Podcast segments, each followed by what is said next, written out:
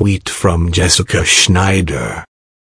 At Brian Stelter breaks down how Rudy Giuliani's flip-flop comments about Trump's role in blocking the ATT slash Time Warner merger have reignited a simmering controversy over possible political interference.